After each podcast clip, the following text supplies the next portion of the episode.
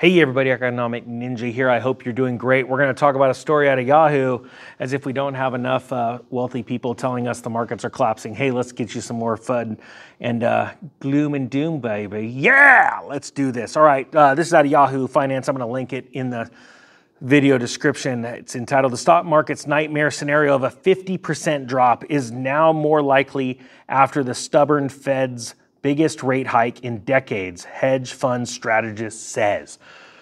I feel like I need to pass out after reading that. That's a long, long intro. Okay, here we go. I'm going to go over some highlights. A stubborn Federal Reserve has increased the likelihood of a prolonged recession, according to Axonic Capital's Peter. Who comes up with these last names? Shinshinny. Shin shinny, shin shinny, shin shin. Sorry, just hey guys, do me a favor. Put in the comment section what movie that song was from. I know I got the words wrong, but you're gonna get it from the tune. It says that's because the Fed could cause economic whiplash. I like to call it bullwhip. That leads to it cutting interest rates sooner than expected. We're going to explain that in a second, okay? No, we're going to explain that right now. So, the Federal Reserve right now is doing too little too late. We get it. Federal Reserve chairman comes out, you know, in December and he goes, Okay, it's time for our press conference. Things are getting a little uh, expensive for you uh, little people. Uh, gasoline's going up, food's going up. Uh, doesn't affect me. I've got lots of money, but hey, uh, it's going up, and so we're going to do something about that. And I got an idea. I'm Jay Powell.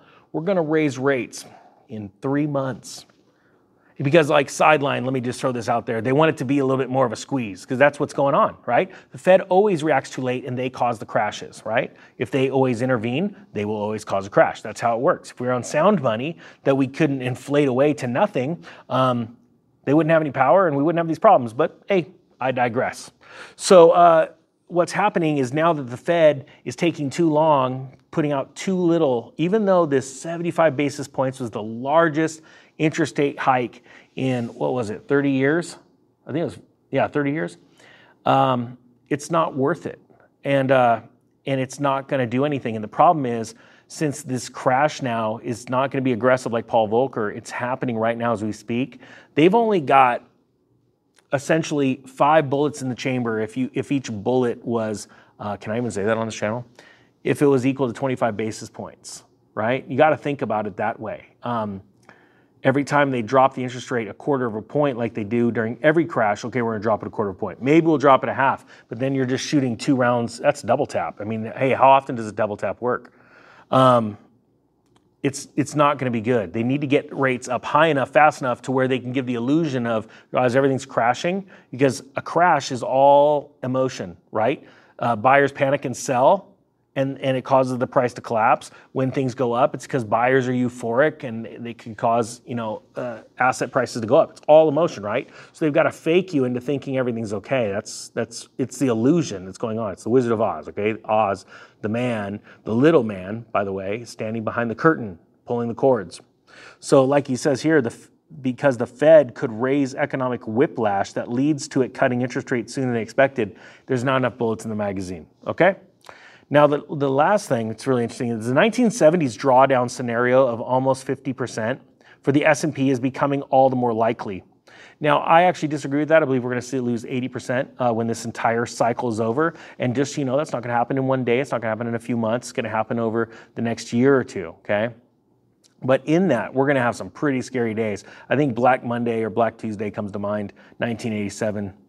Uh, if you guys remember the date, put it in the comment section, uh, where we saw, you know, well over 20% lost in one day of the stock market. All right, we're going to have days like that. We're going to have the reporters crying like they never saw this before. All right.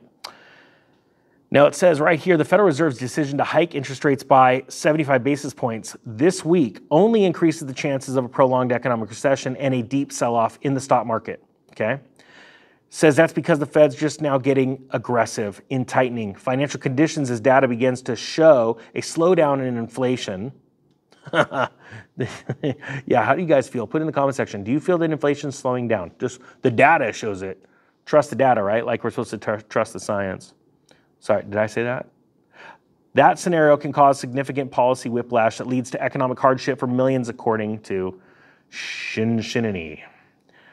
Uh, stifling domestic demand with too late rate hikes could now result in a prolonged recession, especially because policy works with a three to nine month lag on the economy. Now, we've talked about this lag on the economy before. I've talked about how uh, it's interesting how we have these uh, markers in time. Everybody wants to put a crash or a, an explosion, a buildup in an economy um, or a stock market to a specific specific date, but there's these things called lagging indicators, like construction. Construction is a lagging indicator. I don't care if you see that there's a thousand homes being built right now. It doesn't mean the real estate market's strong. It means the real estate market was super strong three years ago or two years ago when the builder finally went, I'm gonna go get a loan. I'm gonna buy land. This is a good idea. And it takes so much longer. And by the time he's building his thousand homes, the guy next to him is building a thousand homes. And before you know it, they're all they all have a bag of a thousand homes, right? Because everything's selling off. That's just how it works, lagging indicator. And again, this data, just like they say, three to nine month lag on the economy. So you have to remember, economists are not looking into the future, they're always looking into the past. What is a recession? It's two or more uh, uh, quarters of negative GDP growth, right? That's looking into the past. And we already had one, a massive uh, surprise in the first quarter. Now we're just waiting for the people that went to college and got lots of money in student loan debts uh, that probably couldn't, you know, write their a check out of a paper bag, you know, to save their life. They probably can't even, you know, they probably don't even have a lot of investments themselves, but hey, they're in charge of our money, right? They're going to tell you, oh, yes, we're now officially in a recession. Why? Well, the data tells us. Thank you. That's cool. I didn't need to know that. I know lots of people losing their businesses right now. So, I'm so glad we employ you guys.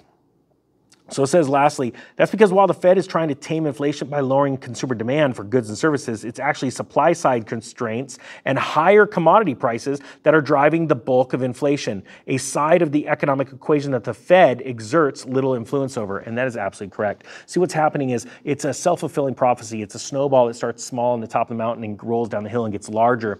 As companies start to see inflation rear its ugly head, they start to hedge that inflation. what's one of the ways they hedge inflation? They buy more products and they lock in those prices. A lot of you are doing it right now at the grocery stores as you're locking in food prices for the next three, four, five months, maybe even a year, because you see what's happening. And so what's happening is that is causing a, a, a huge strain, not only in supply, because they're buying more than they need right now, hoping they're going to be able to sell those products later. They're locking the price, but it's also running the price up, which is squeezing margins. Okay, so that is absolutely horrible. And the Fed has very little effect on that. I just want you to understand yes, they can intervene in, in certain industries, or a lot of them, and, and buy up assets, pains on the dollar, and try and drop prices like the 10 year bond the other day. But my point being is that uh, you have to understand that even though they buy this up, that's still on their balance sheet. And they're not, they're not a federal bank, they're a private institution, they're a private bank. They don't want to keep all those bad performing assets on the books. They want to sell them to you and your actual 401k or your pension fund. That's how this Ponzi works.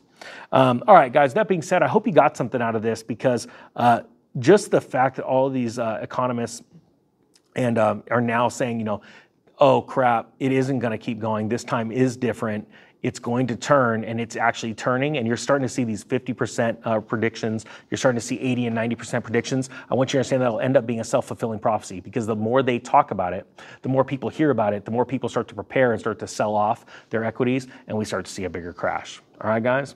So with that being said i thank you so much for watching. The economic ninja is out